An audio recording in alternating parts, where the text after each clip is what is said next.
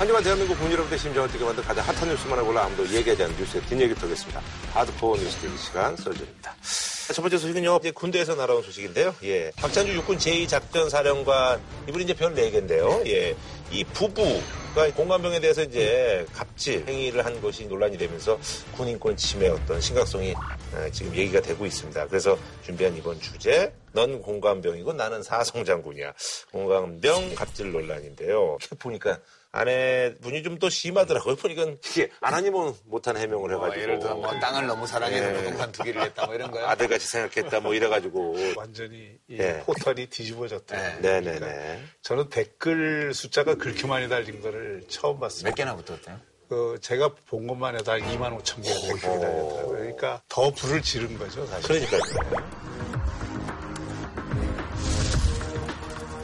이게 공간병이라는 게 원래 연대장 이상 지휘관이 거주하는 공간의 그렇죠. 관리병이잖아요. 네네네.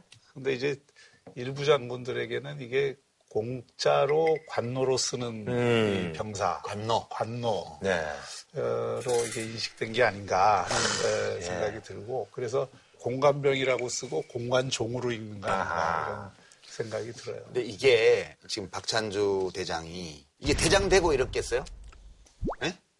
대장 달기 전에 별 세 개때 그때에 또 이렇게 이런 일을 당했던 전역 사병들의 증은 이것도 나오고 있어요. 이게 네네. 그냥 갑질이 아니고 거의 범죄라고 말할 수 있는 행위들이 많았던 것으로 음. 지금 나타나고 있어서 뭐 전역 지원서를 얼른 냈는데 네네. 지금 감찰 막 들어가고 예. 이제 군 검찰 수사 시작되니까. 신병도 어떻게 될지 현재로서는 불확실해요. 네네네. 근데 이 현역병 갔다 온 사람들은 이거 잘 알아요. 이게 사실은 새로운 현상이 아니고요. 그렇죠. 우리 군 창군 이래 지금까지 계속되어 온 문제입니다. 아, 저희들도 사실은 그, 제가 이제 예비군 동대 있었는데, 동대장님도 저기 이제 뭐 차도 좀 닦고, 네. 뭐, 그랬죠. 근데 저희는 이제 퇴근하면 그 시기가 그런데, 예전부터 뭐, 예, 있었던. 근데 예. 이게 저가 뭐 군대 생활한 거는 이미 오래전 일이긴 한데요. 지금도 변화가 없을 거예요. 이제 서대장들이 중위들이 음. 있잖아요. 소위 중위들이. 그리고 이제 중대장이 대위. 네. 그때부터 있어요. 이른바 이제 당번병이라 그래가지고요. 음. 그거를 소대에서는 따까리라 그래요. 그렇죠. 예. 그, 야, 따까리, 뭐 이렇게 얘기를 하지. 예. 중대장실에 왔다 갔다 하고. 예, 맞아요. 뭐. 뭐, 비오큐 장교관사에 왔다 갔다 하고. 예.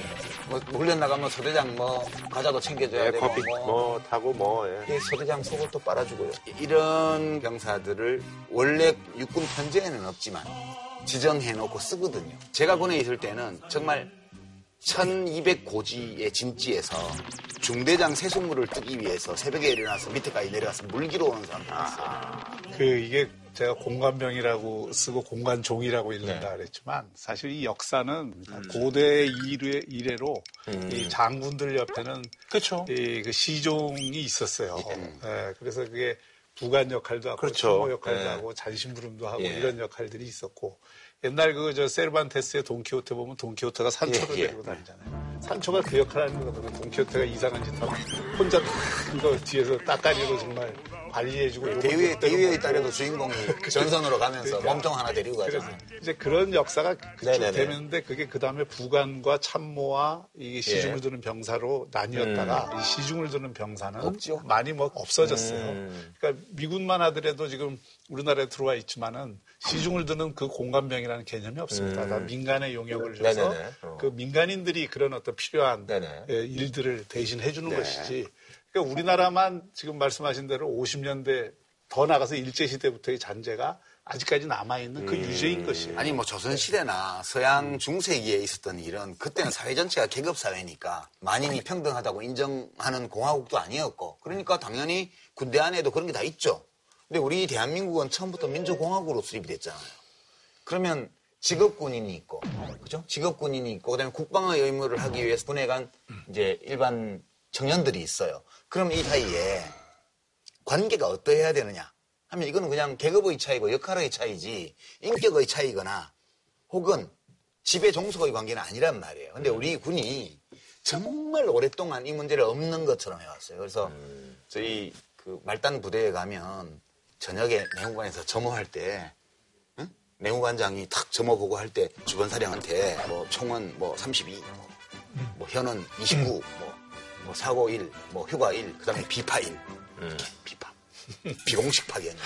비파. 비파는 다양한데요. 뭐 바둑 잘 두면 또. 또 사단사령부에 바둑 둬주러 간 사람도 있고요. 테니스병도 있고 뭐. 뭐 명문대학 나왔으면 누구 뭐 가해시키러 간 사람도 있고 이게 다 비파예요. 낚시병도 있었어요. 알아요, 그거 낚시병? 지금 이게 믿기 해주는 아, 게 지금 청남대 있잖아요. 그 만든 거 별장이잖아요. 네네네. 거기 가면 지금도 안내판에 그 낚시병에 대한 안내가 있어요. 거기 가보면. 거기 되게 좋은 포인트가 있는데 음. 네네네. 이제 대통령이 낚시하러 온다. 휴가 온다. 그러면 그 전에 몇 날 며칠 전부터 낚시만 한대요. 병사 하나가. 음. 네네. 그리고 날마다 조과 보고를 청와대 경호실에 보냈대요. 아하. 그리고 거기 밑밥을 많이 줘가지고 VIP가 올 때까지 고기를 모아놔야 돼. 어, 그러니까 그 이 군대의 문화라는 게 특히 육사 출신들 일종의 귀족 학교처럼 돼 있어 갖고요. 국가 안보 를 지키는 일과 직결되지 않은 개인의 사적인 일에 사병들을 동원하는 거를 너무너무 자연스럽게 생각해요. 아하. 이게 지- 지금 말씀하신 것처럼 이번에 뭐 공감병 100명 조사한다 그러잖아요. 네. 공감병 100명의 문제가 아니거든요. 나라를 지키려 는 우리 청년들이 개인 사진 노력한다는 자조가 더 이상 나오지 않도록 해외 공간을 비롯 포함해서 공간을 보유하고 있는 모든 부처에 대한 점검이 필요하다고 우리나라 모든 곳에 이런. 그 개념들이 남아있고 그런 어떤 정근대적인 병사와 이 장교 사이의 관계가 그대로 지금 유지되고 있는 거예요. 근데 이제 요즘 이제 군대가 많이 좋아졌다고 그러는데 이런 것들이 사실 시대의 어떤 흐름에 비해서 많이 아직까지도 뒤쳐져 있는 부분이 있군요. 저는 이번에 이게 보면서 아마 나가서는 다 훌륭한 군인 소리 듣고 훌륭한 친구 소리 듣고 훌륭한 예, 부모 소리를 들을 거예요. 근데 자기 관사에만 오면 사람이 바뀌는 거거든요. 그래서 내가 어떤 생각을 했냐면 한나 아렌트라고 하는 예, 정치학자가 네네네. 악의 평범성이라는 얘기를 한 적이 악의 있어요. 비속성 옛날에. 예, 또는. 그래서 그게 아이만이라고 그 아우슈비츠 학살을 저질렀던 사람이 재판을 받으면서 보니까 너무 착해.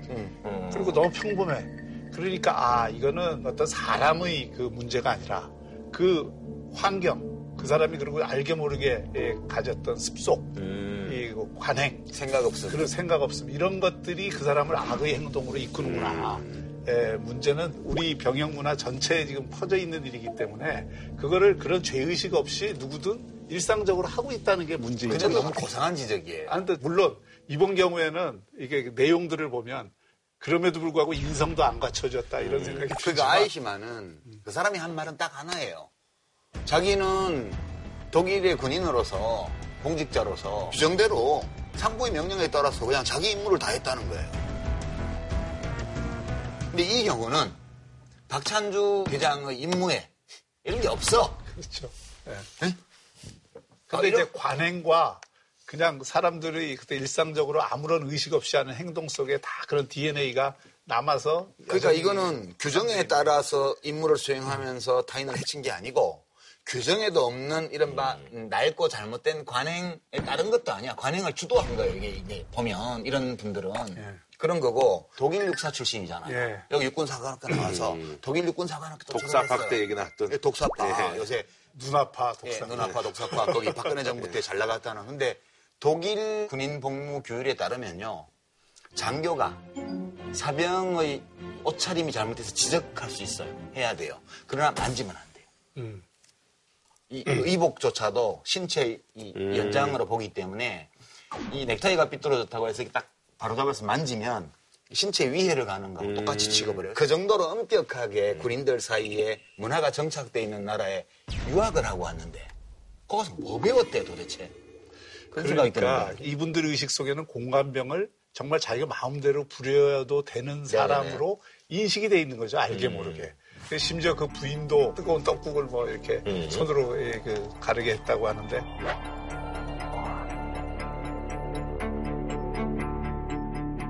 아니, 자기 아들, 아들 같아서 그랬다면 자기 아들이 휴가 나오면 아들 속옷 빨래 도 그 공감병 보고 시켰다며요. 그럼 똑같은 아들인데 하나는 아 이거 무슨 콩지 엄마야 팥지 엄마야 그러니까 뭐야? 댓글이 많이 달린 거죠. 예. 아니 근데 저는 여기서 그 사실 이제 국회의원분들도 뭐 보좌관들한테 약간 뭐 그런 것도 있지 않나요? 왕왕 있죠, 있죠. 왕왕 네, 있죠. 그래서 월급도 뺏어 먹는 네. 사람들 있었잖아요. 어이, 그런 경우들이 많죠. 그러니까 지금은 많이 뭐 개선됐다고 없어졌는데, 보지만 네. 어, 국회의원들도 보좌관들을 일종의 몸종으로 생각하는 자기가 그런 월급 주고 그러니까. 문화들이 아. 있었죠. 국회의원은 비서진들 보좌관들을 자기가 채용해요. 이제 전적으로 인사권을 갖고 있고 언제든지 자르려면 그날부로 바로 잘라도 돼요. 근데 그 사람 월급을 누가 주냐고요? 국민들이 주는 거 아니에요.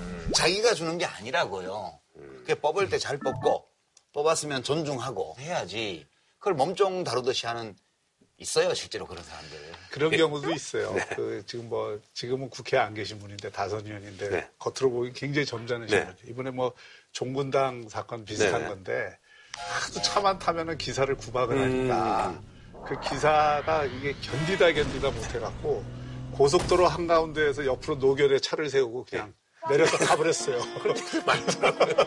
그 이거 실합니다. 아, 예. 네. 실험 하나요 비슷한 실험. 그러니까 뭐 저기 뭐 서명대에서 차기 던지고 뭐 내렸다는 둥 뭐 그런 얘기도 많더라고요. 예. 그러니까 국회에 들어오는 차들을 보면 그 운전해주는 수행비서가 차를 국회 현관에 딱 세우고 쫓아 내려와서 예. 문 열어주죠. 뒷- 뒷문을 열어요. 그거에 제가 그렇게 꼴보기 싫었거든요, 옛날부터. 그래서 드디어 제가 국회의원이 됐어요. 어. 그래서 첫 출근을 딱 한 날, 이 사람이 얼른 와서 음. 이걸 열더라고요. 예. 내가 내릴 수 있어, 열지 마. 그랬단 말이에요. 예. 그 다음날 또 여는 거예요. 예. 근데 기본적으로요, 국회의원들도 그게 몸에 뱄어요. 아이, 연세가 많거나 또는 장애가 있거나 이런 의원님들 같으면 당연히 누군가 열어줘야죠. 그렇지만 이제 나이 40대, 50대의 멀쩡한 신체 가진 국회의원들이 거기 차문 열어둘 때까지 안 내리고 가만히 있어.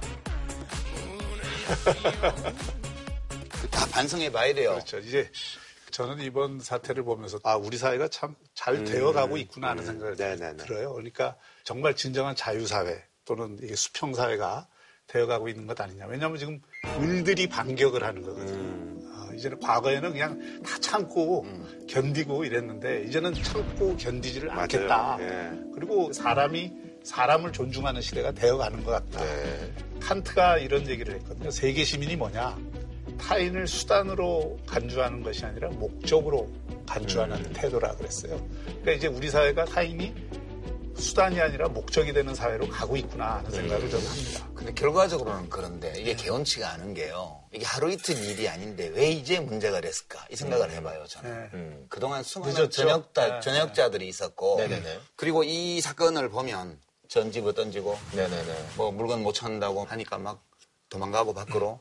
어? 그러고 막 자살 시도한 병사도 있었고요. 그동안에 무서워서 말을 못한 거예요. 이 공감병들이. 왜냐하면 자기가 말을 했다고 해서 진실이 밝혀지리라는 보장도 없고 보복도 두렵고 그래서 말을 못 하다가 뭐 이제 군 국방부에서도 이런 문제가 터지면 그 전처럼 막 감추거나 이렇게 할 수가 없으니까 정부도 바뀌었고 그러니까 이제는 좀 말을 해도 되지 않나? 이게 두려움이 좀 덜어졌어요. 그 이- 이번 것도 보면 군 인권센터라는 시민단체에서 이제 군에서 일어나는 인권 유린이라든가 이런 불법 행위 이런 거에 대해서 제보해 달라고 계속 홍보를 하고 이제 이런 단체의 존재가 사실은 군에서 긴장을 해야 돼요. 이런 데가 있기 때문에 저기서 시비 걸 수 있는 일을 하지 말아야 이래야 될 텐데 뭐 내몰라라 한 거예요. 그래서 여기 차- 여기에 제보를 해서 당사자들이 나와서 직접 폭로한 게 아니고 당사자들은 무서워서 아직도 숨어 있고 이 군인권센터에서 대신 공개를 한 거거든요. 그러니까 이제 박찬주 대장도 아차 싶으니까 이제 이게 이 선에서 빨리 끝내야 되겠다 싶어서 전역 지원서를 얼른 냈죠. 냈는데 받아주나요? 안 받아주지? 응? 죄가 있는지 없는지 알아보고 군형법에 최소한 걸릴 일이 없어야 전역 지원서를 받아주는 거지. 네네네. 문제가 되면 그냥 대장으로 예편할 수는 없는 거라고요. 네네네. 그러니까 이게 보면서 저는 어찌 이토록 오랫동안 우리가 이 일을 참고 있었던 말인가 그- 그런 생각이 들어요. 네. 그 일부 그 장군들의 경우에는 그 공관병들을 대단히 인간적으로 대하고 또 그걸 그렇죠. 예우도 해주고 이런 장군들 미담 사례들도 네네, 많더라고요. 전역하고 나서 찾아뵙고 결국은 그 인성도 예. 이제 네네. 관련이 되는 건데 예를 들어서 뭐 조- 전수 조사를 해서 뭐 문제가 있는 것만 조금 반창고 좀 붙여갖고 해결하겠다는 생각을 하면 안 된다고 생각해요. 음. 차제의 이 공관병 제도를 우리나라도 선진 군대처럼 음. 다 바꿔야 됩니다. 민간인적으로. 그럼요. 예, 민간인적으로 바꾸고. 아니 장군님이 바둑 배우고 싶으면 한국기원 연습생한테 돈 주고 배우라 이거야. 우리 지금 대장이라 해봤자 차관급이거든요. 음. 그 지금 뭐 정부 장관급으로 대우해주고 있잖아. 아, 장관급 배우라 하지만 차관이거든요, 기본적으로. 근데 우리 지금 뭐 1급이라고 해서 또는 뭐 차관이라서 장관이라고 해서 그런 뭐 시중 드는 거 되는 거 하나도 없잖아요. 예, 예. 군대만 남아 있는 거라고요 이게. 군대가 꼭 그래야 될 이유가 뭐가 있어요. 음. 어, 필요한 인력이 있다 그러면 민간을 네네네. 써도 되는 것이고. 경찰도 이런 거좀 예, 있대요. 예. 그러니까 이제 이런 어떤 수직적 문화가 남아 있는 네네. 그런 어떤 곳에서는 제도적으로 근원적인 대책을 이것도 세워야 됩니다. 뿐만 아니라 그 공간이 국유재산이잖아요. 그러니까 사실은 그걸 전문적으로 국가가 관리해 줄 필요가 있고요. 군 내에도 우리 이제 민간의 시설관리공단 이런 게 있다면 거기 소속된 병사들이 자기 주특기를 그렇게 해서 할 수는 있다고 봐요, 저는. 근데 이 지금은 현재의 공간병 제도나 혹은 비공식 파견 제도는 고위 군 장교들이 자기 자신이 대가를 지불하고 구입해야 될 사적 서비스를 국방의 의무를 다하러 간 국민의 아들들을 강제로 데려다가 그 서비스를 받는 제도잖아요. 이렇게 해서는 안 된다는 거예요. 그래서 이거는 제도적인 혁신도 해야 될 뿐만 아니라 이번 일이 큰 기회가 될것 네, 같습니다. 차제의 군 간부들 또는 경찰 간부들 이런 분들 경찰 의경제도 뭐 이런 거 있으면 그 비슷하거든요. 그래서 다 한번 자기 자신의 그동안의 이 병사들에 대한 태도 이런 거 좀 점검해 보시고요. 그리고 자, 예. 자기 성찰을 좀 음, 고위 군장교들이 해봐야 된다. 네. 이, 이 예비역 육군 병장으로서 드리는 말씀입니다. 네, 알겠습니다. 뭐, 한줄 평좀 부탁드릴까요? 노래 하나 해도 돼요? 노래 하나 해도 돼요? 아, 예, 뭐, 그럼요, 그럼. 환영합니다. 있을 때 잘해, 있을 때 잘해, 후회하지 말고, 있을 때 잘해, 흔들리지 말고, 가까이 있을 때, 붙잡지 그랬어. 이번이 마지, 이번이 마지막, 긴데요. 마지막 기회야. 여기까지 하겠습니다. 기네요. 아, 예. 알겠습니다. 예. 대박. 아니, 가사는 구구절절 뭐 맞는 얘기입니다. 야, 이하 동문으로 얹어가겠습니다. 달리 할 말이 없네, 진짜. 아. 알겠습니다. 다음 소식은요. 8월 2일 날 부동산 대책을 내놨는데 예상을 뛰어넘는 아주 고강도 부동산 대책이라고 이제 평가가 있습니다. 그래서 이번에 준비한 주제는요. 투기의 전쟁 선포 파리 부동산 대책 분석입니다. 정부가 서울 전역을 투기 과열 지구로 지정하고 강남 3구를 포함한 11개 구와 세종시는 이에 더해서 투기 지역으로 또 한 번 더 묶는 고강도 부동산 대책을 발표했습니다. 사실상 투기와의 전쟁을 선포한 셈입니다. 해당 지역에서는 양도세 부담이 크게 늘어나는 것은 물론이고 대출 청약을 포함한 규제 3종 세트가 한꺼번에 적용됩니다. 참여정부 2005년도에 나왔던 부동산 정책 이후로 12년 만에 가장 강력한 규제다. 이렇게 얘기를 하고 있는데 뭐 간단하게 좀 뭐 설명을 좀. 이게 이제 정책 흐름을 바꾸는 건데요. 총평을 하자면. 네네네. 지난 시기에 한동안 네. 부동산 경기, 네네네. 건설 경기를 좀 살려보려고 음. 규제를 많이 풀어줬죠. 초이노믹스 뭐 이런 것들이 뭐 예. 대표된 거 아니겠습니까? 예. 그래서 부동산 경기가 단기간에 좀 음. 띄울 수 있는 분야이기도 하고 그렇죠, 그렇죠. 그러다 보니까 그 부작용이 너무 커져서 규제 완화 이런 것들을 다 되돌리는 음. 그런 정책이라고 봐야죠. 근데 정권이 진보 정권으로 넘어가서 이쯤에서 한번 눌러주는 건가? 아니면 보수 정권이 들어와서도 마찬가지였나요? 흐름이 그렇게 돼 아, 있죠. 흐름이? 예. 어, 왜 그러냐면 부동산 경기라는 거는 세계 경제의 흐름, 네네네. 그다음에 이제 돈이 얼마나 풀렸냐, 음. 주택 수급 상황, 네네네. 뭐 이런 것들이 복합적으로 작용을 해서 부동산 경기가 과열된 것 같으면은 진정책을 네. 쓰는 거고 너무 죽었다 싶으면 네, 부양책을 쓰고, 부양책을 예, 쓰고 예. 이러는 거거든요. 그러니까 네. 그거는 시기마다 좀 다를 수밖에 없는데 지금은 이 대책을 써야 될 시점에 온 거죠. 지난 20년을 돌아보면 IMF 나고 나서 부동산이 완전히 가라앉았죠. 네. 그래서 뭐 엄청 비싼 부동산이 헐값이 나고 맞아요, 맞아요. 예. 그랬죠 그때는 금리는 치솟고 그랬다가 국민의 정부 그러니까 김대중 정부 시절에 그 5년 동안에 좀 정상화가 되고 나서 음. 참여정부 노무현 정부 들어오면서부터 부동산이 막 뛰기 시작했어요. 음, 아, 그래서 이제 그때 예, 시기적으로 그때는 그걸 잡아보려고 뭐 음. 종부세를 강화해가지고 보유세도 늘리고 또 각종 투기 억제책도 쓰고 이렇게 했어요. 그랬는데도 못 잡았거든요. 음. 네네네. 그리고 나서 이명박 정부 들어와서는 이걸 좀 부양해 보려고 노력을 했는데 거꾸로 그때는 또 부양 음. 효과가 잘안 났어요. 이제 글로벌 좀, 금융 예. 위기가 왔기 때문에. 예, 그런 사태 뭐 이런 것 때문에. 예, 예. 그렇게 됐고 박근혜 정부에서도 또 이른바 초이노믹스라고 초이노믹스, 해서 예. 이제 건설 경기를 부양하기 위한 음. 조처들을 많이 하고 규제 완화를 엄청 했어요. 근데 그 기간에는 그렇게 많이 오르지 않다가 뭐 탄핵 국면 지나가고 이 시기에 부동산이 막 들썩거리기 음. 시작해서 새 정부 들어오자마자 광풍이 분 거죠. 뭐 밤새 줄 서고 어허. 막 몇백 대 일로 청약 경쟁이 몰리고 이렇게 되면서 이상 징후가 막 나타나니까 일단 급한 불을 끄기 위해서 이 조처를 투입합니다. 아니 근데 갑자기 이렇게 좋아진 이유는 뭐예요? 그 마침 또 지금 세계 경제가 전체적으로 좋아지고 있거든요. 그렇죠. 그래서 아. 좋아지고 있고 세계 부동산 경기가 다 뛰고 있고 어. 이런 상황이 이제 함께 결합이 되면서 또 공급 자체가 기본적으로 부족하고 음. 이런 여러 가지 요인들이 합쳐져서 지금 이제 부동산이 뛰는 건데 이게 제일 큰 관심이 지금 네. 과연 이걸로 이제 일부 지역 특히 서울 강남이나 네네네. 세종 뭐 이런 데요. 어, 세종시나 네. 이런 과천 이런 데서 이제 광풍이 불었던 게 잠재워질 거냐 네. 부동산 가격 상승을 억제하는 쪽으로 효과가 낼 거냐 이게 관심인데 이번 8월 2일 발표한 부동산 정책의 수요 쪽의 초점은 수요의 두 종류가 있는데 네. 하나는 실수요고 예. 하나는 투기적 투기 수요. 수요예요. 자기가 살 집을 살려고 하는 건 실수요고 그렇죠. 사고 팔아서 돈벌이를 네. 하려고 하는 게 이제 투기적 수요인데 예. 거의 확실하게 투기적 수요를 겨냥한. 조처를 아. 집중해서 음. 낸 거예요.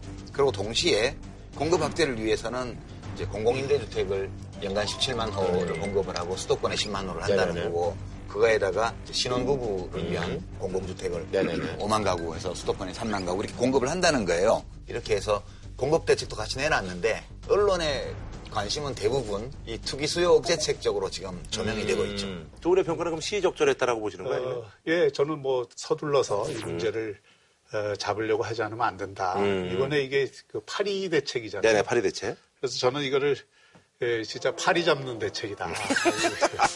예, 파리가 이 일종의 그 투기 세력이라고 아, 예. 예, 예, 예. 우리나라 땅을 상위 5%가 83%를 갖고 있거든요. 음. 그러니까 우리나라에 있어서의 어떤 그 땅의 양극화, 또 주택의 양극화가 대단히 심합니다. 네. 그러니까 이번 그 투기 대책의 핵심도 결국 다주택 보유자들을 정상화하는 네네네. 거예요. 그러니까 이번 같은 경우에는 정책 당국자들 판단은 수급 상황보다는 투기 음. 세력들의 준동이 더 큰 문제다 이런 인식이 있었던 거고요. 음. 근데 네. 문제의식은 이런 거죠. 데이터 흐름을 보면 네. 최근의 이 주택 가격 상승을 주도한 것이 투기 수요임을 알려주는 데이터들이 있어요. 음. 이게 김현미 장관이 네네네. 내놨던 통계 중에 보면 지난 한 20년 동안 꾸준히 주택 공급이 계속해서 1년에 몇십만 원씩 이루어졌잖아요. 네네네. 근데 자가 보유율은 거의 안 올랐단 말이에요. 예. 그냥 그러면 그동안에 새로 지어서 공급한 주택이 다그 어디 가냐 하니까 예. 그 다주택 보유자들이 다 가지게 된 거예요.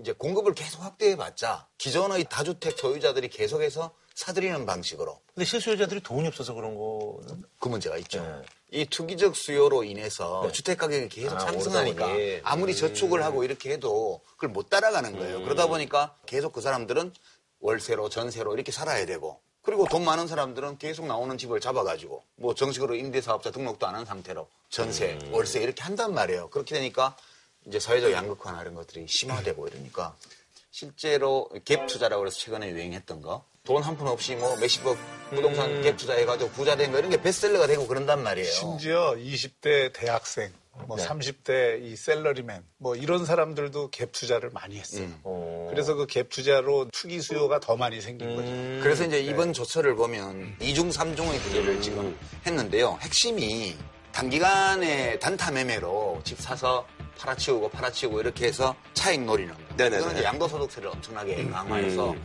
내년 4월부터 음. 이제 들어가니까 그때까지 조정하시오. 음. 이런 사인을 지금 낸 거죠. 가산세를 붙여서 뭐 3주택 이상 되면 막 차익의 반 이상을 지금 양도소득세로 걸어드리겠다 이런 내용이고요. 그 다음에 지금까지는 보유만 일정 기간 해도 감면해줬는데 네네. 이제는 그런 거 완전히. 살지 네. 않으면 안 해준다는 거고요. 금융규제도 강화해서 네네. 이렇게 막 돈 꿔가지고 LGBTQI, 금융권에서 예, 이렇게 하지 못하게 해서 대출 요건도 강화를 네네. 하고 대출 규모도 제한을 하고. 이렇게 해서 빚내서 집을 음. 어렵게 만드는 조처들도 들어있고요.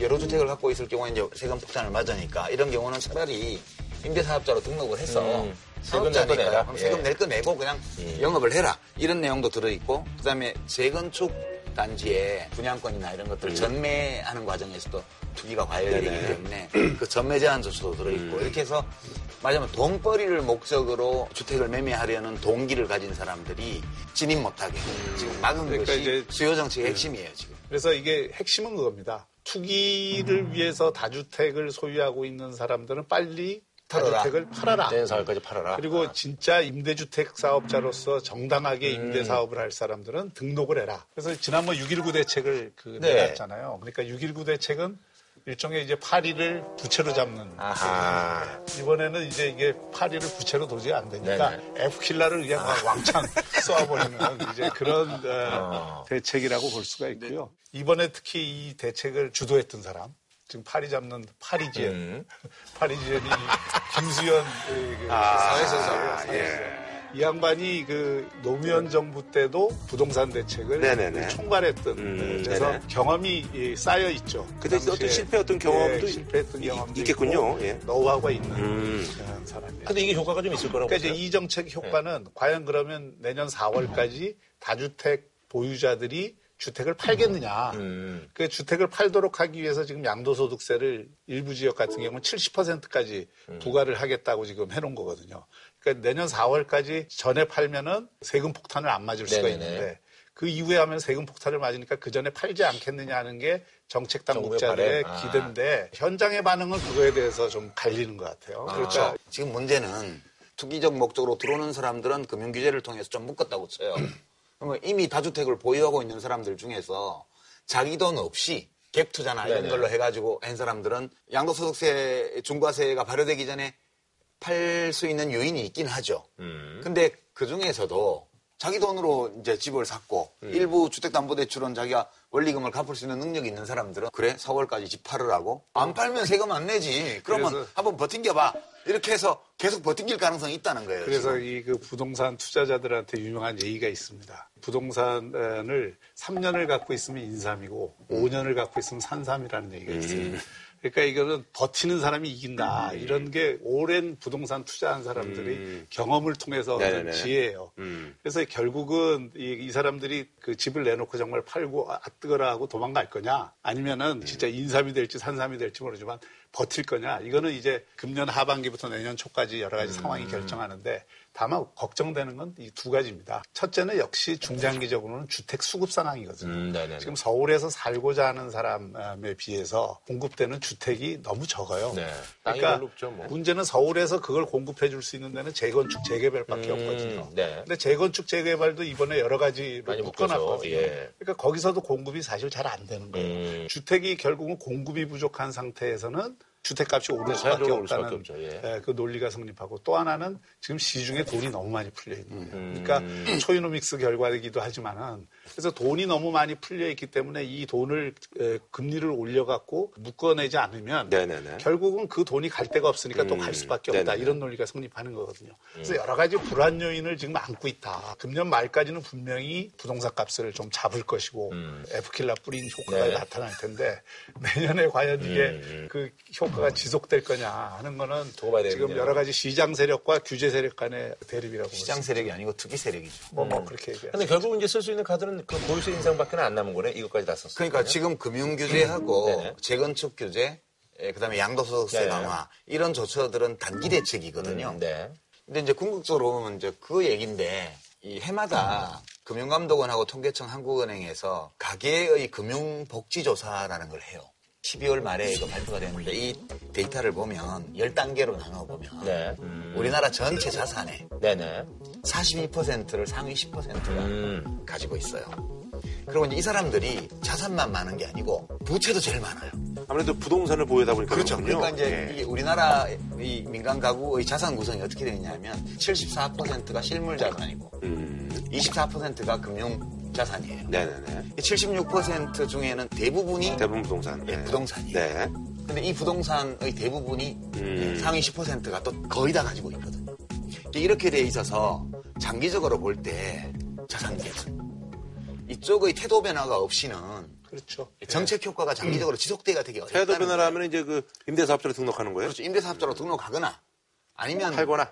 그렇게 해야지 이런 식으로 이제 그분들 개개인으로 보면 그게 합리적인 행위일 수도 있지만 돈벌이에 도움이 되는 사회 전체적으로 보면 이게 나라가 아주 엉망되는 거예요. 그래서 이제 여기를 움직이려면 보유세를 강화하는 것 말고는 길이 없다 중장기적으로는. 음, 중장기적으로는. 이 우리나라가 보유세 세율과 징수액은 낮고 취득세, 등록세, 음. 양도소득세 이런 건 굉장히 높아요. 네네. 투기 때문에 이렇게 된 건데 결국은 그리고 보유 자산에 대해서 세금을 매기는 게 저항이 커가지고 이렇게 된 거예요.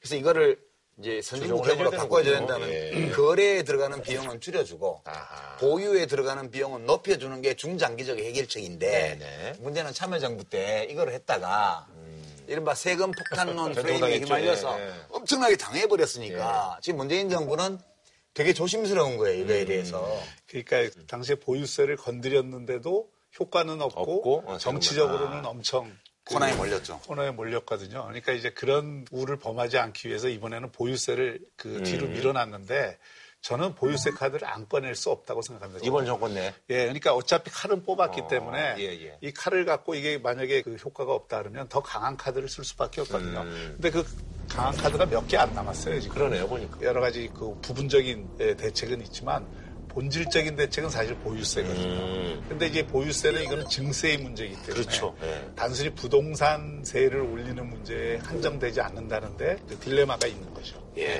근데 이 보유세가 네. 되게 전문가의 의견은 부정적으로 나와요 이거에 대해서 양도소득세는 실현된 소 이익에 대한 어, 예, 예. 보유세는 미실현 이익에 대한 또는 보유하고 있는 물적 자산에 대한 과세란 말이에요 그리고 집값이 다 오른 것도 아니에요. 네, 그, 러니까 이제 이것 때문에 굉장히 그 조세 저항도 심하고. 또 국민들의 인식도 좀 그러하기 때문에 보유 자산에 대한 과세를 강화하는 것은 정치적으로 관찰하기가 매우 힘든 일이에요. 그래서 아마 문재인 정부에서 차근차근 단기 대책부터 하고 그다음에 이것이 효과가 나면 나는 대로 국민들과 소통하면서 도입을 해야지 그렇지 않고 덜컥 내놨다가는 실체에 접근하기도 전에 이념적인 논쟁에 휘말릴 우려가 있어서 매우 뭐. 이런 인식을 지금 정책 당국자들이 하고 있는 것이죠. 네. 그 부동산 시장은 이게 냉탕도 안 좋고 열탕도 안 좋고 딱 온탕이래야 좋은 거거든요. 네. 목욕탕 가면 근데 사실 그런 물이 제일 짜증 나거든요. 네네. 아예 끝났어요. 아예 참. 예, 부동산은. 네. 냉탕이 돼 버리면 네네, 예, 그쵸. 제일 타격을 받는 사람들이 실수요자들이고 그렇죠, 그렇죠. 예. 주택을 갖고 있는 서민 중산층이에요. 지금 안 그래도 그동안 대출 많이 해서 집을 사놨는데 음. 이게 거래도 안 되고 집값이 집값, 떨어지면 예, 맞아요. 예. 거기다가 만약에 금리가 올라가면 그래서 하우스푸어 얘기 나오고. 예, 막, 그러면 이 집 가진 사람들이 오히려 큰 피해를 볼 수가 있는 거죠. 그래서 냉탕도 안 돼요. 음. 그렇다고 지금과 같은 열탕도 막아야 돼. 네. 그러니까 이걸 온탕으로 관리하는 방법이 뭐냐. 이거를 이제 고민을 해야 되는 것이거든요. 네네. 그래서 장기적으로는 결국 주택 수급 상황을 개선해 주는 게 제일 근원적인 대책입니다. 근데 수급 상황이 개선이 될 수가 없다니까요. 왜? 아무리 공급을 늘려도 상위 10%가 아니, 그쪽을 다 잡아버려요. 투기 세력은 투기 세력대로 잡고 지금 이번 대책도 그거잖아요. 공급은 공급대로 음. 늘리고 근데 지금 공급이 늘, 늘어나는 속도가 워낙 느리기 때문에 여기에 대한 어떤 특단의 대책이 음. 또 다른 필요하다 이 말씀. 공급 정책의 보완이 필요한 거는 맞죠. 네. 근데 지금 센 거를 내놨기 때문에 지금 관망 중이에요. 모두가 다 이거 뭐지? 어 이거 어떻게 되는 거지? 어떻게 해야 되지? 이래서 지금 막 컨설팅 받고 난리가 났을 거예요 지금. 그죠? 이제 그런 고민과 모색이 어느 정도 끝나는 시점에 시장의 반응이 1차로 나타나리라고 보고요. 연말까지. 2차는 세법 개정이 되고 나면 그때부터는 이제 4월이 현실화되는 거기 때문에 어떤 대책을 내놓을지 이걸 보고요. 아마 보유세 강화 논의는 내년 가서 이 단기 대책의 효과가 어떤 방식으로 나타나는지를 좀 보고 그 과정에서 논의하게 될 걸로 게 전망이 돼요. 지금. 알겠습니다. 어, 그래서 이제 뭐 자유한국당 같은 경우는 이제 참여정부 정책이 어떤 뭐 재탕이다 하면서 이제 많은 비판하고 뭐 바른정당 이혜원 대표도 이제 경제 쪽으로 이제 전문가인데 수요만 억제하고 이제 공급 확충은 뭐 막아놨다 이렇게 우려를 표하기도 했는데 뭐 이런 반응들은 뭐 저 야당이니까 당연히 그런 식으로 말하는 거죠. 네. 근데 뭐 이제 문재인 정부 출범한 지 이제 석 달이에요. 네네네. 석 달 동안 이 정부가 뭘 잘못해서 뭘 옳은 게 아니, 뭐가 옳은 게 아니에요. 음, 다 과거의 정책의 결과로 지금 이 현상이 나타나고 있는 거를 음. 급한 불을 끄기 위해서 내놓은 건데 먼저 반성 좀 하고 음.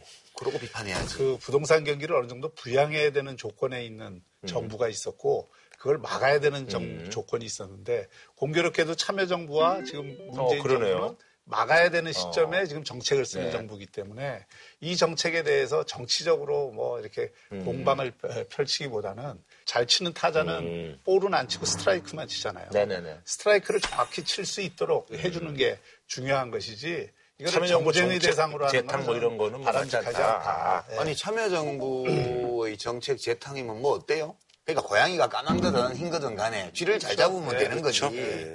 예. 그 고양이 옛날 그러니까 이제 보니까 뭐 꼬리에 뭐 참여정부 시절에 무슨 뭐 꼬리 붙어 있다 이랬다고 해가지고 그걸 공격한다. 우리가 걱정해야 될 거는 어쨌든 네. 이게 실수요자들한테 피해가 되지 않도록 네. 또집 한 채 갖고 있는 서민 중산층이 피해가 가지 않도록 하는 세심한 정책 관리가 필요해요. 그러니까 우리 사회가 얼마나 음. 이상하냐는 거예요. 자산의 70%를 부동산에 묶어놓고요. 어마어마한 주거비를 치, 치르면서 우리가 살고 있는 거예요. 음. 그래서 저는 사실 이 부동산 문제는 정책의 문제이기도 하지만 이 철학과 사회적 분위기의 문제이기도 그렇습니다. 하다고 봐요. 네. 그러니까 그냥 내가 살 집 하나 있으면 된다. 이렇게 좀 살자고요. 안 되나 그거? 그렇게 국민적인 설득을 하고 사회적 합의를 거두도록 노력을 해야죠. 그냥 내 집, 내가 살 땅, 그거 있으면 되고, 그걸로 돈벌이 대상으로 삼는다? 어, 그 매력적이네? 난 그걸로 돈 벌래. 이런 분들이 없어질 수가 없잖아요. 그래서 그런 분들은 특수요를 확실히 건절할 수 있는 정책을 더욱 강력하게 물어붙여야 되고요. 그 다음에 5년 버티면 산산된다고요? 만약 이 정부가 또 5년 연장되면 10년 묵긴, 묵혀야 될 거예요. 이제 그때까지 또 버틸 수 있으시면 또 버텨보는 것도 뭐 괜찮겠지만. 부동산 정책 잘 써갖고 또 집권하려고. 아니 내가 집권하는 거 아니에요. 그냥 객관적으로 정부에 대묻는 것이죠. 아니 잘해서 정권 연장하면 좋지. 예.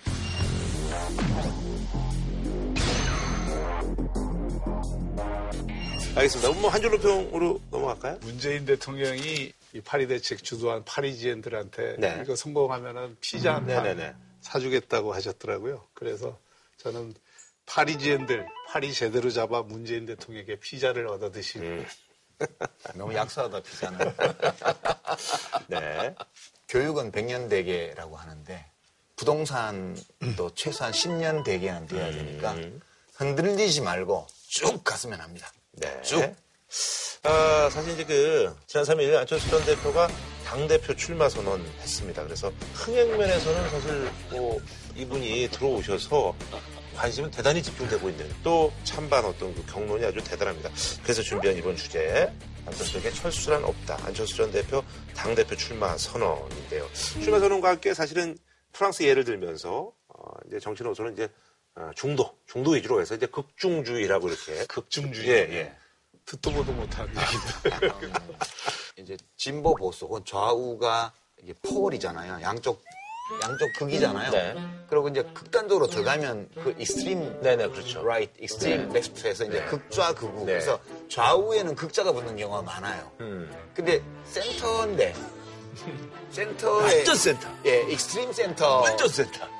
extreme center 아니에요, 그죠? 그 극중이라고 하면. 이 과녁으로 예, 보면 양궁으로 10점짜리. 예, 예. 근데 중도의 가장 중요한 이 미덕은 이 동태적 균형입니다. 음. 이게 정태적인 이 중간을 차지하는 게 아니라 아. 이게 앞으로 나가는 그런 어떤 흐름 속에서 음. 양쪽을 이렇게 아우를 수 있는 음. 중심을 잡아주는 거. 네네네. 이게 이제 중도의 예. 진정한 의미인데 극중주의는 뭘 국중주의라고 하는지 정확히 모르겠더라고요. 우리 예전에 박근혜 대통령 담화문도 저희가 해석을 많이 해드렸잖아요. 음. 또 그런 입장에서 한번 해석을 해드리면 그러니까 보통 중도 하면 중도 통합, 좌우를 아우르는 음. 아하. 거, 절충하는 거 이렇게 인식을 많이 하니까 우리 정치에서. 예, 네네. 그러니까 이게 중간에 힘이 없어요. 음흠. 그리고 양쪽에서 잡아당기면 발겨지는 거야. 아하. 그래서 단순히 좌우 양쪽을 어설프게 그냥 봉합하는 게 아니고 아, 여기에 진리를 판별하는 기준을 설치를 하고 진짜 중심을 예, 잡겠다. 이념적으로 아. 이것이 옳다. 음. 그런데 그 포지션이 현재 좌우의 중간점 된다. 이런 의도를 담아서 현 시대에서는 옳은 길이 중도에 있다. 프랭크 시나트라 마이웨이처럼 이제 내 길을 가겠다. 가운데. 뭐, 이런 건가요? 지금 말씀하시는 네. 게 사실 중용이에요, 중용. 지금 우파도 너무 극우 쪽으로 가고 있고 음. 좌파도 너무 극자 쪽으로 가고 있으니까 음. 거기에서의 어떤 중심을 잡아서 양쪽의 양극화된 정치를 극복을 해보겠다. 근데 이제 프랑, 의미를 갖고 프랑스를 있는 예를 거죠. 들었는데 프랑스는 그렇게 지금 보시는 거예요? 마크롱 같은 경우에는 중도라고 볼 수가 있죠. 아. 어, 그 사회당 출신이지만 정책들은 상당히 우파적 정책을 음. 많이 수용을 해서 예, 중도 정치인 거는 틀림없는데 그걸 극중이다 뭐 이렇게 표현하기는 굉장히 마크롱의 정책 노선은 안철수 대통령 후보의 노선과 닮은 점이 많았어요. 프랑스는 전통적으로 좌우의 대립이 심한 나라거든요. 그렇죠. 예. 근데 중도를 표방하고 권력을 잡았어요. 그 전에 진보당 보수당이 다 외면을 받고 여기서 이제 먹었는데 먹고 나니까 그 다음부터 이게 모호해져 가지고 뭐 시장 중심 요즘 인기 확 떨어졌더라고요. 그리고 뭐 국가 역할을 줄이고 음. 민간의 활력을 뭐 창출한다 이런 식으로 해서 그런 조처들을 하기 시작하니까 금방 민심이 이반되고 있잖아요 지금. 마크롱이 지금 인기가 떨어진 거는 좌충우돌하는 모습이 안정감을 못 심어주고 그런 것으로 인해서 지금 인기가 떨어진 거고요. 뭐 안철수 경우는 다르죠. 근데 안철수 전 후보가 발표를 하면서 안중근의 각오로 이게 나오겠다 그랬잖아요. 조국을 구하지 못하면 살아서 돌아오지 않겠다는 각오로 얼어붙은 두만강을 건넌 안중근 의사의 심정으로 저 안철수 당을 살리고 대한민국 정치를 살리는 길로 전진하겠습니다. 그게 조금 생뚱맞게 들리더라고요. 우선 그 안중근하고 안철수는 안씨라는 거는 비슷하지만 네네. 그런 식으로 얘기하면은 뭐 송영길이 송중기를 거론하는 거 아니에요? 이런 생각이 아, 오늘 뭐 블랙님 한뭐몇 개 이제 아까 파리 지행도 그렇고 뭐 몇 개 이렇게. 전혀 뭐 이렇게 좀 맞지가 않아요. 그래서 이게 또 엊그제는 뭐 전기 충격기를 써서 당을 이렇게 네, 환자에 뭐 비유했죠. 환자가 심장이 정지돼서 쓰러졌을 때 웬만해서는 심장이 다시 안 뜁니다. 전기 충격을 줘야 됩니다. 어떻게 보면 전기 충격으로 다시 심장이 뛰기 시작한 상태가 지금 국민의당 아닌가 싶습니다.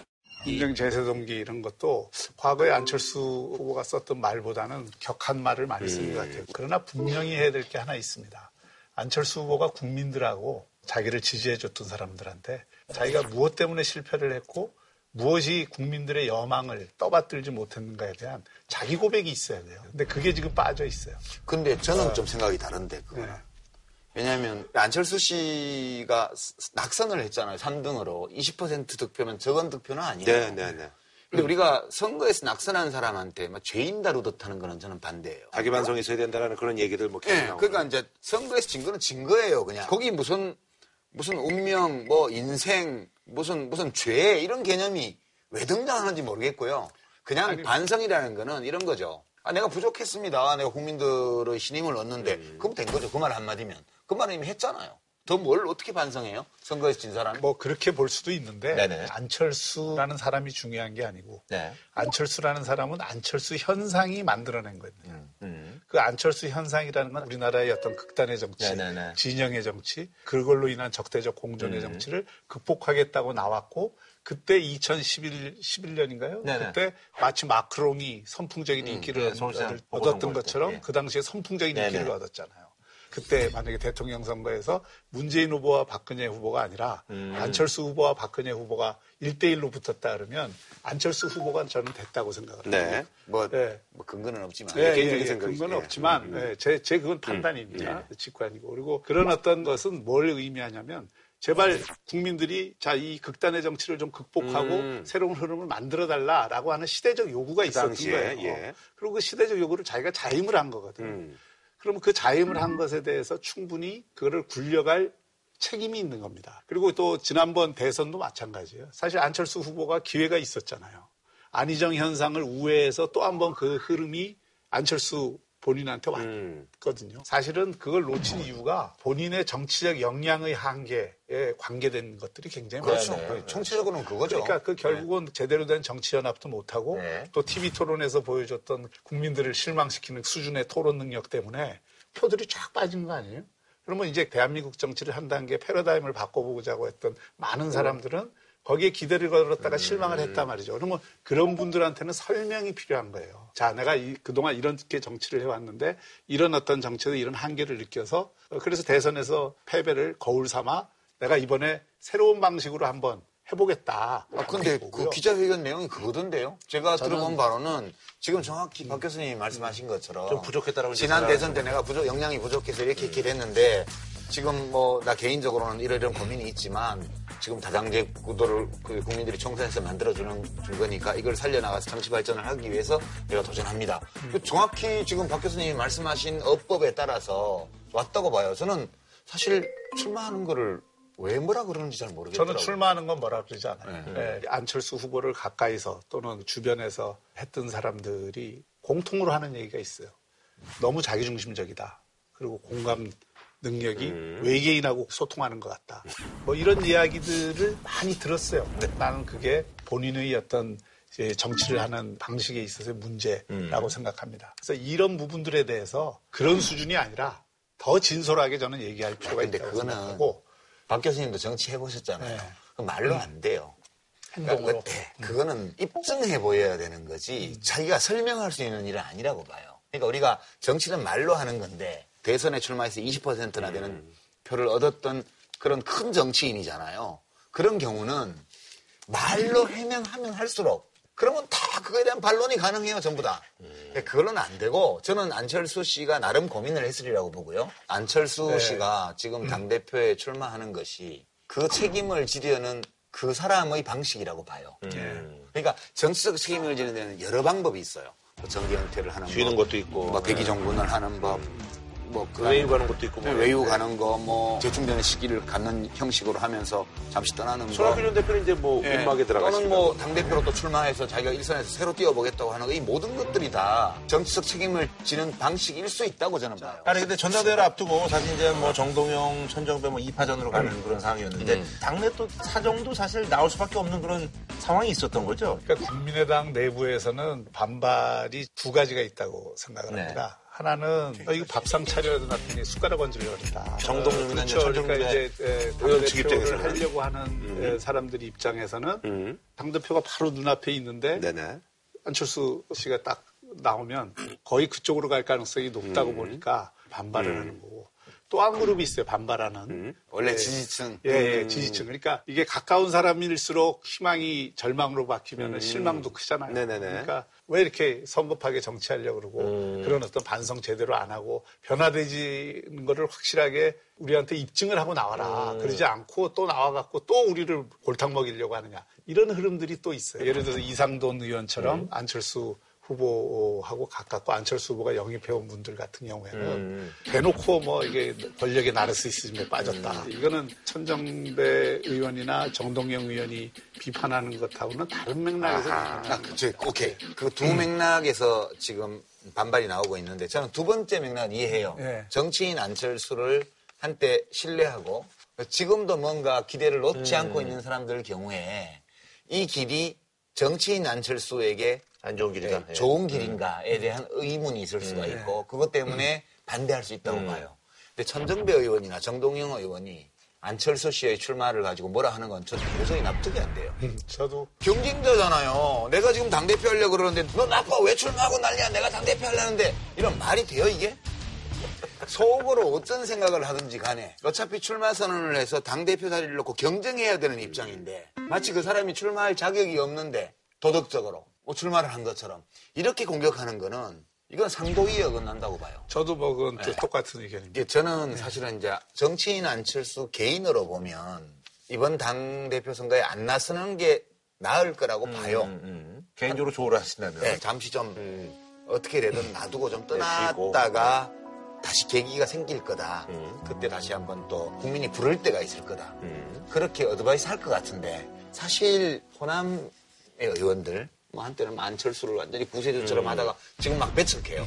이유가 두 가지인데요. 첫 번째는 이 사람이 당대표를 맡아서 당 지지율이 확 올라가고 당의 위상이 뜰 수 있다. 이렇게 판단한다면 찬성할 수 있어요. 근데 지금 그거에 대해서 부정적으로 평가하는 것 같고요. 두 번째는 네네. 당이 잘 되는 것도 중요하지만 자기가 또 국회의원 되는 게 중요하잖아요. 국회의원들은 그게 항상, 항상 그 고민이 두. 번째 예. 이제 개별적 이해관계인데 내 공천권만 보장이 된다면 민주당 가는 것도 나쁘지 민주당으로 아. 다시 가는 것도 생각 할수 있죠. 현역 의원들 경우에는. 그리고 그 부분에 대해서는 제가 이제 좀 취재를 해보니까 네. 국민의당의 호남 의원들이 이미 민주당 쪽하고 접촉을 하는 의원들이 상당수가 있다. 지금 호남 의원들을 중심으로 네네네. 해서 부민주당 세력은 사실 어느 순간에는 민주당하고의 통합을 상정을 하는다고 저는 생각해요. 그러니까 또 그걸 알고 있기 때문에 안철수 후보의 경우에는 이번에 나서지 않을 수 없었던 배경이 되는 거죠. 제일 자신이 그래도 5년간 정치하면서 중요하게 얻은 성과, 성과가 예. 다당제 구도를 음. 만든 거거든요. 지난 총선에서. 네네네. 그리고 어쨌든 중도 정당을 하나 딱 뿌리를 내린 건데 이게 없어지면 내가 정치한 의미가 뭐가 있냐. 음. 그렇지. 이렇게 되는 것이죠. 네네네. 그래서 이거는 만약에 천정배 의원이나 정동영 의원한테 당을 넘겨줬다가는 불을 보듯 뻔하다. 음. 이거는 형체가 없어진다. 이렇게 보는 근데 거고. 그 판단이 저는 안철수 씨하고 다른 거예요. 그렇게 자기가 나서지 않아도 그렇게는 갈 가능성이 좀 적다고 봐요. 왜냐하면 만약 호남의 의석이 더불어민주당과 국민의당이 한 반반쯤 되면 그 가능성이 있어요. 근데 지금 거의 다가 국민의당이고 네네네. 호남에 다 합쳐도 어, 더불어민주당이 두 개인가 세 개밖에 없잖아요, 지금. 그러면 이 조건에서 다시 합친다고 그러면 지금 지난번 선거에서 거기 붙어가지고 낙선했던 원외위원장들이 가만 안 있어요. 민주당 쪽에. 예. 물론 그렇긴 한데 그래서 이 민주당 안에서도 이거를 집행하기가 되게 어려워요, 지금. 어렵죠. 예. 그런데 이제 국정을 운영하는 대통령 입장이냐 아니면은 현역 국회의원들의 입장이냐가 좀 다를 수밖에 없는 사안입니다. 음. 대통령 입장에서는 과반수 의석을 안 가지고 국정을 운영한다는 게 너무너무 네, 어려운 일입니다. 사실 현실적으로. 근데 그거는 별 애로사항 못 예. 느끼던데. 아, 지금 아직 법안 하나도 국회에서 통과시킨 게 없고 예산도 아직 통과시키지 않았잖아요. 뭐 이번에 추경 네. 통과시키고 뭐 정부 조직법 개편안 통과하는 과정에서도 우여곡절과 또 타협 이런 거는 있었지만 결국은 되잖아요. 그건 사안에 따라 다르죠. 네. 예를. 들어서 쟁점 법안들이 아주 숱하게 남아 있거든요, 지금. 음. 그 쟁점 법안들을 하는데 일일이 당대당 교섭으로 모든 걸 해결한다는 건 사실 현실적으로 대단히 어려운 일이기 때문에 청와대나 청와대 입장을 받드는 민주당 내의 정치 세력들의 경우에는 국민의당 의원들을 어쨌든 과반수가 된다 그러면 음. 끌어안는 게 유리하다고 판단을 할 거예요. 물어보니까 아니래서 아니, 예, 관심 없대요. 그냥 이렇게 다당제로 대통령이 잘 이렇게 해가지고 그냥 뭐 가야지 다른 수가 있겠냐. 되게 그런 의견이에요. 글쎄, 그거는 현실적으로 네네네. 관심이 높아질 것으로 예상이 돼요. 왜냐하면 네. 가을 정기국회 실체 한번 대해보면. 근데 문제는- 이번에 나오면 돼요? 그러니까 자, 그그 문제. 문제가 있어요. 그 문제가. 자, 그 문제도 네.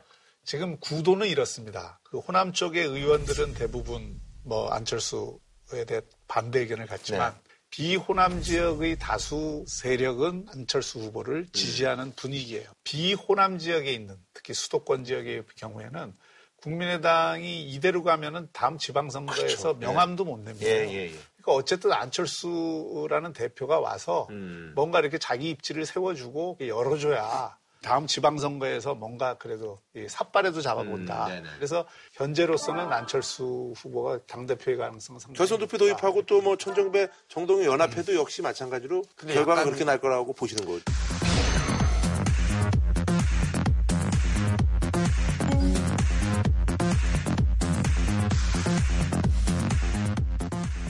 약간 불확실성이 있는데요. 네네. 이제 결선 투표를 도입하는 쪽으로 이 룰을 바꾼 건 되게 잘못된 거죠. 사실은 전당대회 할 때마다 룰 바꾸면 위인설관이에요. 이게 옛날에 열린우리당이 망한 맞아요. 큰 이유 중에 하나가 그거예요. 당내 선거 할 때마다 룰 바꿔가지고. 그러니까 승복이 안 되잖아요. 전혀 새 정치가 아니죠. 그렇죠. 그러니까 뭐 의원들이 모여가지고 제 꼴 보기 싫은데 제가 될 것 같아. 그러면 룰을 제한테 불리하게 바꾸는 거예요. 이게 이거야말로 구태 정치고 반칙 정치거든요. 이걸 또 했어요. 국민의당이. 근데 안철수 씨가 그거를 오케이 뭐 나 오케이 하는데 문제는 있다. 그렇게 지적만 하고 받아들였어요. 자신 있다는 뜻이죠. 그러니까 지금 이 선거는 결국은 현역 국회의원들을 중심으로 해서 상층부를 장악하고 밑으로 내려가는 이 천정배 정동영 어, 의원의 이 세력하고 네네. 그다음에 이게 호남을 제외한 나머지 지역에서 네네네. 지방선거 예비 후보자들이 조직을 좀씩 갖고 있거든요. 이제 이분들이 판단할 때 정동영 씨가 오는 게 나을까? 천정배 씨가 오는 게 나을까? 음. 안철수 씨가 오는 게 나을까? 근데 수도권 쪽은 아무래도 안철수 씨가 좀 낫지 않아요? 이제 이 요소가 있어서 안철수 씨 자신의 어떤 당내 조직이 이렇게 탄탄하다고 볼 수는 없지만 일정한 여론 흐름은 지금 말씀하신 것처럼 네네. 수도권에는 그게 좀 있으리라고 봐요. 그래서 결과는 음. 상당히 예측하기 힘든 선거. 안철수 후보가 당대표가 되면 내년 지방선거 전까지 일부는 예, 탈당할 가능성이 있었죠. 음, 상당히 민주당. 쪽으로 간다는 얘기죠? 예. 뭐 민주당으로 가든 안 가든. 음. 차라리 무소속을 하겠다. 아하, 당분간은 뭐 뭐. 관망. 아. 어쨌거나 자유한국당은 지금 홍준표고 여기 만약에 이제 안철수 전 의원이 된다 그러면 전국이 어떻게 해? 대선 뒤풀이 비슷하게 되겠죠. 아유, 그동안 안녕하시고요. 축하드립니다. 뭐 서로 간에 이렇게 하면서 잘해 보이시다. 뭐. 예. 그런데 이제 안철수 대표가 되면 재미있는 거는 네네. 영남 출신들이 전부 주요 정당의 대표가 돼요. 어. 정의당 이정미 대표도 부산 출신. 고향이 그쪽이고 네, 원래 부산이죠. 고향. 그리고 홍준표 대표도 거기는 고향은 경남인데 이제 본인이 TK라고 하고 있는 거고 또 이 바른정당의 추미애. 이훈 대표도 영남이고 예. 추미애 마산 대표. 쪽이거든요. 추미애 추미애 대표가 대표 또 대구고. 대구고. 네. 대통령 또 대통령 또 부산. 거제도 그러니까 이게 우리나라 이 정치의 이 우두머리들이 다 영남권이 이게 뭐야 이게 도대체 나라 꼴이 그 영남이시잖아요. 어 나는 정치를 안 하잖아요 교수님은 어디? 저도 나이고, 어, 그렇군요. 예. 인천 좀 분발해야겠어 예, 뭐, 인천이 뭐, 제가 뭐, 예, 알겠습니다. 예, 뭐, 한 줄로 평좀 부탁드리겠습니다. 안철수 정동영 천정배 3파전인데요 뭐 누구 편들 수는 없는데 잘해보세요 저는 이제 안철수 후보가 다시 정치를 재개하기로 했으니까 네. 한 말씀 드리겠습니다. 철수를 안 하는 것이 중요한 것이 아니라 네. 철수가 달라졌음을 보여주는 것이 중요하다. 달라진 거 많이 보여줬잖아요 나는 아직 만족하지 못해. 내가 사랑했기 때문에. 이게 아, 이 정도로 안 달라졌다 그러면 어떻게 달라집니까? 와, 그렇게 할까 몰라 지금 알겠습니다. 자, 다음 소식은요. 국정원이 이제 그 적폐청산 그 테스크포스를 만들었잖아요. 이게 국정원 적폐청산 TF가 이명박 정부 당시 국정원이 수십억 원을 들여서 수천 명 규모의 민간인 댓글 조직을 운영한 사실을 확인하면서 국정원의 선거 개입 부분은 이제 2라운드를 맞게 됐습니다. 자, 그래서 이번에 준비한 주제. 달아, 달아, 댓글 달아. 이것도, 예. 이거 달, 무슨 노래예요? 달, 타령이죠? 달아, 달아, 댓글 달아. 예, 예. 국정원 민간인 댓글 부대 운영 파문인데요. 이게 좀 폭발력이 좀 있을 것 같다는 생각이 좀 드는데요. 자꾸 커지고 있죠. 네, 일이. 먼저 말씀하세요. 근데 혹시 모르셨어요? 근데 혹시 모르셨어요? 제가 아, 물어주셔서 진짜 고맙습니다. 아니 사람들이 물어보라고 아, 그러니까 자꾸 그러더라고. 2009년에서 2010년 초까지 이 정무수석을 했어요. 네네네. 정무수석을 할 때 저는 사이버 심리 전단이 있다는 사실 자체를 몰랐어요. 음. 왜 그러냐면 그 대북 파트거든. 그렇죠. 그러니까 정무수석이 대북 파트하고 관계할 일이. 없어요. 그렇죠. 어, 지난번에도 말씀드렸지만 제가 정보 보고는 국정원에서 음. 늘 어떤 정부에서 해왔던 거니까 음. 받았지만 국내 관련된 그런. 예, 네. 그래서 이거는 일체 제가 진짜 음. 몰랐던 일이고 만약에 그런 게 밝혀지면 제가 단도자를 하겠습니다. 네. 네. 아, 원성 그 국정원장이 언제부터 2009년이죠. 아, 네, 2009 년. 2009년 에 네. 했는데 이게 실제 지금 이번에 문제가 된 거는 되게 이제 2012년, 음. 2011년부터 11년부터 네. 12년까지. 그러니까 선거가 다가오면서 예, 예. 그때부터 이제 강화를 한 근데 이거? 지난번에도 말씀을 드렸지만 이게 사이버 심리 전단이라는 거는 대북 관계 일을 하는 겁니다. 음. 그래서 원래 원래 네, 있었던. 예, 예. 네. 그리고 원래 있었던 거고 그 중간 조사지만 음. 아직 더 사실 관계가 밝혀져야 되겠지만 민간인들까지 아르바이트로 고용을 해서 음. 댓글팀을 상당수 그 네, 비용도 꽤 많이 들었더라고요. 또 그게 국내 정치 개입이나 뭐 선거 개입과 음. 관련된 활동을 했다면 네. 그거는 명확히 사실을 밝혀서 음. 어, 엄중히 책임을 물어야 된다고 생각합니다. 그래서 그 부분에 관해서 뭐 틀림이 없는 예. 얘기고요. 예. 아니 뭐 저도 사실은 뭐 내각에 있을 때 네. 이제 보건복지부도 대북 그 사업이 있기 때문에 말라리아 음, 네네네. 이쪽 은해도 지역에 그런 거 있고 뭐 병원 지어주는 거 뭐 이런 것들 아이들 분유 문제 이런 것 때문에 대북 접촉을 했어요. 그렇지만 그걸 하면서도 국정원 쪽에서 북측과 어떤 일들이 오가는지는 사실 전혀 몰라요. 음. 그래서 업무 분야가 다르면 잘 모를 거라는 거고 제가 들은 소문은 또 어떤 작가분이 소설도 썼어요. 댓글 알바 하는 주인공을 등장시키는. 그 일부 이 인터넷 전문가들이 굉장히 의심했어요. 이렇게 하고 있을 거라는 의심을 했는데. 그 당시에 예, 2010, 그 당시에. 11년 뭐, 예. 예, 12년. 왜냐하면 그때 이제 이미 기계식으로 이렇게 계정을 돌리는 이런 프로그램의 존재를 폭로를 음, 했고 음. 그다음에 인터넷상에서 서로 팔로잉 하면서 계속 그 SNS에 댓글을 달아주는 그런 같은 시간에 쫙 나타나고 음. 같은 시간에 쫙 빠지는 이 SNS 계정의 이상 동향. 야 국정원이 하나 봐. 음. 얘네들 외주 줬나 봐. 음. 그러니까 뭐 이명박 대통령이 민영화 좋아하시니까 시장론자니까 음. 야 이거 국내 여론 조작도 민영화 했나 보다. 음. 그러니까 뭐 그 비싼 임금이 들어가는 국정원 직원들이 직접 허갔나 이거 지침만 주고 음. 그러니까 민간에서 뭐 그때 시발단 이런 파문도 있었고 어, 돈 주면 걔네들이 다 사람 모아갖고 댓글 알바 다 하는데 뭐하러 국정원에 직접 나서서 이걸 하겠냐. 그런 의심. 이렇게 외주를 줘서 돌아갔던 어, 그런 댓글 작업 단위? 이게 한 30여 개 현재 그 국정원 TF에 포착된 게 아닌가. 이렇게 보고 있고요. 그 다음에 또 한편으로는 갑자기 이른바 우익 언론, 인터넷, 인터넷 매체들이요. 갑자기 우후죽순처럼 매체들이 나타나서 어마어마하게 포탈에 기사를 쏟아내는 거예요. 도대체 우리가 인터넷 언론사의 그 수익 모델을 빤히 아는데 무슨 돈으로 이렇게 기사를 뿌리는 거야? 이것도 이 광고주가 결국은 국정원 아니야? 음.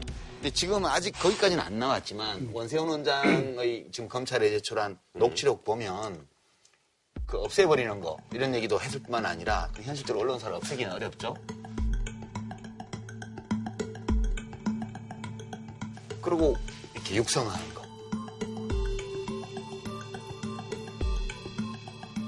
이런 얘기가 나오잖아요. 그래서 저는 이명박 정부 당시에 국정원에서 이른바 영수증도 안 남기는 특수활동비를 가지고 외주 제작을 했을 가능성이 많다. 음. 그래야 꼬리를 자를 수가 있죠. 그 어쨌든 이거는 조사가 좀 명료히 돼야 될 부분이 예, 있어요. 네네네. 지난번 원세훈 어, 원장 재판에서도 이게 지금 쟁점이지 않습니까? 네네네. 어디까지가 대북 심리전 활동이고 어디까지가 선거 개입 활동이냐. 네네. 이게 지금 1심 재판, 2심 재판 네. 왔다 갔다 하면서 지금 이제 최종 2심 재판을 다시 파기환송 네네. 기다리고 있는데 이번에 이제 1년에 이렇게 그 노출된 어, 녹취록이나 조사 어, 내용들 이런 게 있었다 네. 한다 그러면 그건 분명히 부적절한 행위로 판- 판단될 가능성이 상당히 높은 사안은 음. 틀림이 없다. 네. 어, 그런데 지금 이게 쟁점이 두 개잖아요. 하나는 이제 국정원이 그런 어떤 어, 부적절한 정치 개입이나 선거 네네. 개입을 한 것에 대해서 조사를 해서 그걸 적폐를 청산하고 어, 책임을 묻겠다 네네. 음. 하는 게 하나 있고 이건 오케이 그렇게 해야 된다고 봅니다. 또 하나는 다만 이것을 하는 과정에서 다른 의심을 사면 안 된다. 그게 음. 혹시라도 정치적인 예, 공정성이 의심된다든지 네네. 또는 그것을 이용을 하려고 한다든지 이런 어떤 의심을 사게끔 이 그 조사 활동이 진행이 되면 안 된다.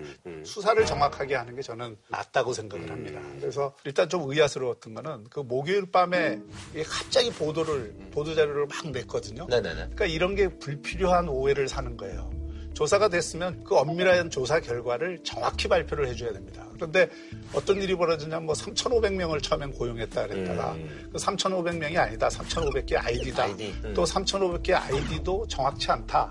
더 조사를 해봐야 된다. 더 조사를 해봐야 될 것 같으면 조사한 다음에 해도 저는 된다고 생각을 해요. 그렇게 이게 시급한 일이 아니고 총각을 놔둘 뭐 그런 사안이 그러니까 아니에요. 뭐 조사를 더 해서 정확한 결과를 한 번에 조금 이렇게 말끔하게 예, 발표가 됐으면 좋겠다. 음. 그러면 어, 오해를 예, 불러일으키지 않을 수 있다고 생각을 합니다. 음. 지금 박 교수님 말씀대로 찔끔찔끔 뭘 자꾸 내는 것보다는 진짜 일목요연하게 조사해서 있었던 그대로 그냥 국민들에게 알리고 책임질 사람 책임지고 그러면 될 것 같아요. 그러니까 이게 지금 서훈 국정원장이 성공회대 정혜우 교수 외부 인사를 음. 영입해서 운영을 하고 있고 또 적폐청산 TF를 만들고 네네. 그 TF의 책임자는 지금 감찰실장인가요? 검사 출신으로 지금 임명을 했잖아요. 네. 이 모든 것들이 그 지난 음, 이명박 정부 때 국정원의 정치 개입 또는 국가기관의 선거 개입에 대한 의혹이 계속해서 왔잖아요. 2012년 대선 때 우선 김하영 씨인가요? 오피스텔에서 말하는 네네네. 적발되어서 감금 네, 사건이라고. 예. 이제 이름이 붙여진 대선 그 사건 큰 있었죠. 예. 그 다음에 그때를 돌이켜 보면 국정원뿐만 아니라 군대 안에도 이 댓글 알바팀을 운영을 해서 네, 맞아요. 엄청난 그 숫자의 댓글을 달았다는 것이 언론에서 다 확인이 됐잖아요.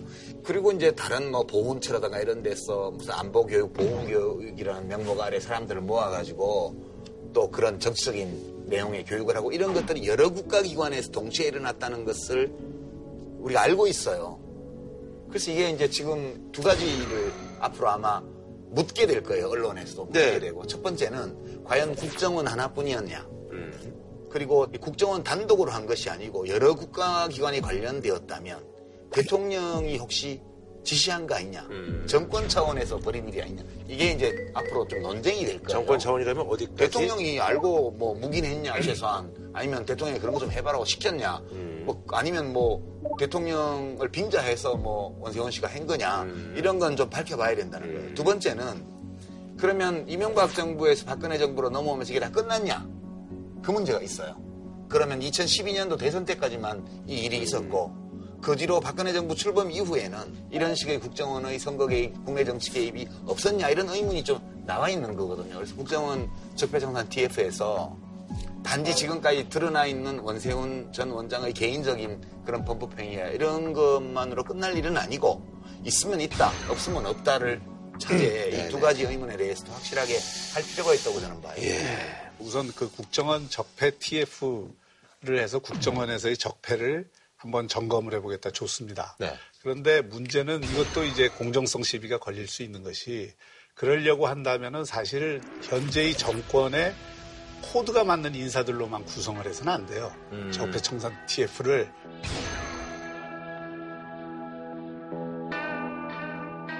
거기에는 여러 군데에서 정말 추천을 받아서 공정하게 구성을 하고 그다음에 이거는 지금 국정원의 셀프 조사거든요. 네네네. 근데 국정원이라는 곳이 잘 아시다시피 계속 5년마다 정치 바람을 물갈이가 아주 됐죠. 심하게 네. 타는 곳이에요. 제가 그러면 새 정부가 들어섰을 때 새 정부의 입맛에 많고. 맞게 이 조사가 되지 않느냐는 우려를 보수 정당들에서는 가질 수가 있는 음. 네네. 거예요. 어? 그리고 또 하나는 국정원의 정치 개입이 어제 오늘의 일이 아니잖아요.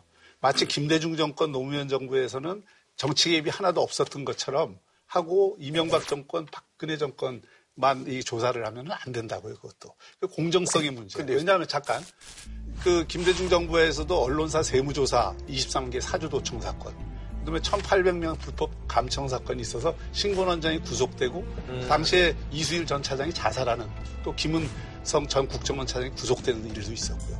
2006년에 당시 이명박 시장 주변 131명 사찰한 문제. 그리고 그걸로 인해서 국정원 진흙위원이 파면당하고 유죄를 받았어요. 그것도 개인 그냥 일탈로 취급을 했다고요. 그러면 그런 문제들에 대해서도 과거의 국정원의 정치 개입 사례들을 함께 넣어서 저는 조사를 하면 오케이. 그거는 진짜 과거사 청산을 한다는 차원에서 하면 좋은데 이거를 딱 이명박 또는 박근혜 정부의 13개의 과제만 그것만 밝혀서는 안 된다고 생각을 해요. 근데 그 네. 참여정부 때 있었던 혹은 뭐 국민의 정부에서 있었던 그런 그, 그 유사한 것이 의혹이 제기되고 안 밝혀진 게 있어요? 그 유사한 것이 의혹이 제기되고 안 밝혀진 게 있어요? 아니, 안 밝혀진 게 있죠. 아니, 많이 있지. 10년 동안 국정원을 그분들이 운영을 했는데 저는 그렇게 생각해요. 만약 우리가 합리적으로 의- 의심을 제기할 만한 것이 있다면 지금이라도 뭐 야당에서 제기해서 그거는 조- 이제 음. 뭐 필요하면 조사할 수 있다고 봐요. 근데 지금은 제가 볼 때는 뭐 10년 전 거, 15년 전 거, 20년 전 거를 얘기할 상황은 아니고 제가 말씀드리는 것은 정치적으로 이용된 것 아닌가 하는 오해를 네. 실제 보수층에서는 하고 있어요. 그러니까 오해를 불러일으킬 음. 소지가 있다는 거예요. 제가 뭐 이 조사를 하지 말라든지 또는 이게 문제가 있었던 거를 어, 바로잡지 말라는 얘기는 절대 아닙니다. 그건 해야 되고 저는 개인적으로는 이번에 원세훈 원장의 녹취록 이런 걸 보면서 좀 놀랐어요. 사실은 그런 발언을 원장이 해서는 안 되는 것이죠. 그래서 그런 부분에 대해서는 조사를 철저히 음. 하고 그것대로 밝혀서 잘못된 게 있으면 제가 분명히 얘기하지만은 엄정히 처벌을 하고 또 그 책임선이 어디까지가 있는지도 밝히라 이거죠. 그러나 이게 정치적으로 이용을 하고 있다는 인상을 줘서는 안 된다는 건 분명히 말씀을 드려요. 네. 그런데 이제 음. 저도 뭐 그건 네. 동감이에요. 그러니까 이제 이 범법 행위가 아직 다 밝혀진 것은 아니지만 지금까지 나타난 걸로 보면 단지 국정원만 이와 같은 행위를 한 것이 아니고 여러 국가기관들이 비슷한 행위를 2012년 무렵에 한 걸로 지금 음. 의혹이 제기되기 때문에 과연 이것이 국정원 차원에서만 이루어진 것인가 아니면 음. 이제 정권 차원에서 한 일인가 이게 이제 앞으로 좀 논쟁이 될 거예요. 알겠습니다. 예, 이명박 정부 당시의 청와대 관계자들은 국정원의 여론 조작과 관련성을 부인하는 것으로 전해지고 있습니다. 그런데 당시 청와대는 국정원뿐만이 아니라 경찰로부터도 정치 개입으로 의심되는 보고서를 받았습니다. 이명박 정부 청와대가 국정원과 경찰 등의 정치 개입을 사실상 주도한 게 아니냐는 의혹이 더 커지고 있습니다.